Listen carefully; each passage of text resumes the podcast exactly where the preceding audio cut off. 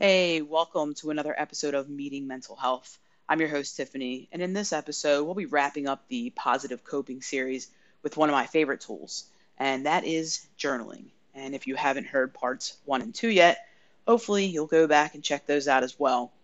Um, some good tips there for therapy and diet and exercise. Um, so, journaling. Some people might say that I have a fetish or something when it comes to journaling. I don't know. It's just what I've heard. Um, but I will admit it, I've always had a weird fascination with small little like books and notebooks and sort of keeping a diary. There's just something about, you know, writing your private thoughts down and sort of tucking them away like a little treasure of secrets. And uh, for me, I find it to be very cathartic. It's a, a good way to just let my mind be free. Um, it feels great. And some people might think that keeping a diary is for kids or teens and like teenage girls and things like that. But believe it or not, plenty of adults uh, journal. Even adult males keep diaries or journals. So don't think that it's just a child's play. Um, it is a helpful tool, and it feels really good to get your thoughts and your feelings out on paper. Um, I read that in uh, one article here by the University of Rochester Medical Center's Health Encyclopedia. It says that if you struggle with stress, depression, or anxiety, keeping a journal is a great idea. Um, it really helps you to gain control of your emotions and improve your mental health overall. Um, journaling, in my opinion, can really help to manage anxiety and it helps to reduce your stress and cope with the depression that you might be having. Um, for me, journaling is like a form of therapy. Um, it's sort of like the appetizer before the main meal, um, making a little note of things that I want to talk about. And especially if you're going to therapy like biweekly or just monthly, um, or if you just have a lot going on and a lot on your plate at one time, journaling can really help you to um, keep track of your thoughts, organize your thoughts, and prioritize your problems. Um, it can also be a really good tool to keep track of your triggers like what's triggering you, when and why, and all those kinds of things. That way you can sort of work through them. And it can just uh, be a place to log anything you want to make sure that you don't forget to mention or discuss um, or talk about in your next session so you can, you know, properly work through them. Um, for me, I, have always just enjoyed writing. It's just something that I like to do. I feel like I'm good at it every now and again. Um, and sometimes I'm able to, I feel like I'm able to sort of articulate better when I write things down first. Um, my brain sort of slows down. It has to focus on, you know, writing each letter, writing every word. And this way I can ensure that I don't really miss anything. And if I do, I can always go back and edit and add things in. Um, but nothing's worse than when you're waiting for your next session to sort of roll around and you've had all this stuff going on and you're going to your session and you're talking, talking, talking, and then you get in the car and you realize, crap, I forgot to mention the one thing that, you know, has been bothering me the most in the past two weeks. And, you know, now you have to wait another two weeks to talk about it and, you know, find uh, a suggestion or a tool. Um, so I think that journaling really helps you to uh, stay on track. And, you know, uh, writing your thoughts down is really a good way to sort of alleviate some of that like stress and that weight that we might carry around with us from day to day or in between sessions. Um, it's just a good way to get those stressors sort of like off of our shoulders, um, especially if there's a lot going on at the same time.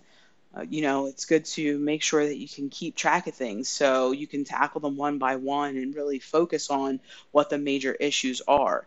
And if you're like me, sometimes it's hard for me not to dwell on things or not to stew over situations. And they kind of want to replay over and over again in your mind, like some sort of like annoying broken record or something. And I feel like for me, if I put those thoughts down on paper, I can tuck them away in a safe place where I'm not forgetting about them. I'm not putting it under the rug and just, you know, not dealing with it. But I don't have to carry it around with me and I can take it out and I can deal with it properly when I'm ready to. Um, and journaling doesn't have to be all negative. right? It can be it can be positive. Celebrate your successes and write your accomplishments down as well. That way if you're ever feeling down on yourself or you're feeling bad or you feel like you can't do something, then you have something to look at, a reminder to look back on and see all the things that you can or that you have accomplished and use it as motivation to sort of keep pushing yourself forward. Um, and journaling doesn't have to be complicated either. Uh, for me, the simpler the better. I just like paper and pencil, and that's it. But some people enjoy like a guided book, sort of something that gives them a, uh, a timeline or little bullet points to hit, something that they can keep on track and give them ideas on what to write about. So once you do it a few times and you try different techniques and different methods, you'll find which is, you know, which works best for you. And there's just there's no rules to journaling. It's it, there's no right there's no wrong way to journal. The journal's for you. You're not turning it in at the end of the semester for a grade. It doesn't have to be perfect. You want to write sloppy scribble all over the thing um, write however feels right for you you want to use pen pencil crayon if you want it really it doesn't matter as long as you feel good about it in the end that is what is uh, most important and you know there's you don't have to stick to a script write about whatever you want to write about. If you want to write a novel, go for it. If you want to write short, little choppy sentences or little bullet points, super. That is awesome. Um, no rules when it comes to journaling. It's for you and your benefit. So you can use a notepad, a book, you can keep track of little notes on your phone or your computer, whatever you want to do. As long as you're getting your thoughts down and you're sort of clearing your mind, then you're doing it right. Um, and just keep in mind that journaling is only one of the positive coping tools. Um, if you pair journaling with some of the others that I mentioned, going to therapy, um, keeping a good diet and exercise, along with some others like relaxation or meditation, making sure that we get good sleep and things like that, then you're sure to manage your stress levels much, much better. You're going to feel better overall. And hopefully, you can reduce your anxiety and your depression and improve your mental health completely. And, you know, we're like cars. You wouldn't just put gasoline in your car. You have to change the oil. You got to rotate the tires. You have to take care of your whole body, not just one area. Um, so that's my take on journaling. I hope you found this uh, to be a little helpful um, if you've never tried journaling, give it a shot. Let me know what you think. As always, if you have any questions or comments, suggestions, anything like that, you just want to say hi, reach out to me and uh, let me know what you think. Um, until we meet next time, thanks for listening and have a great day.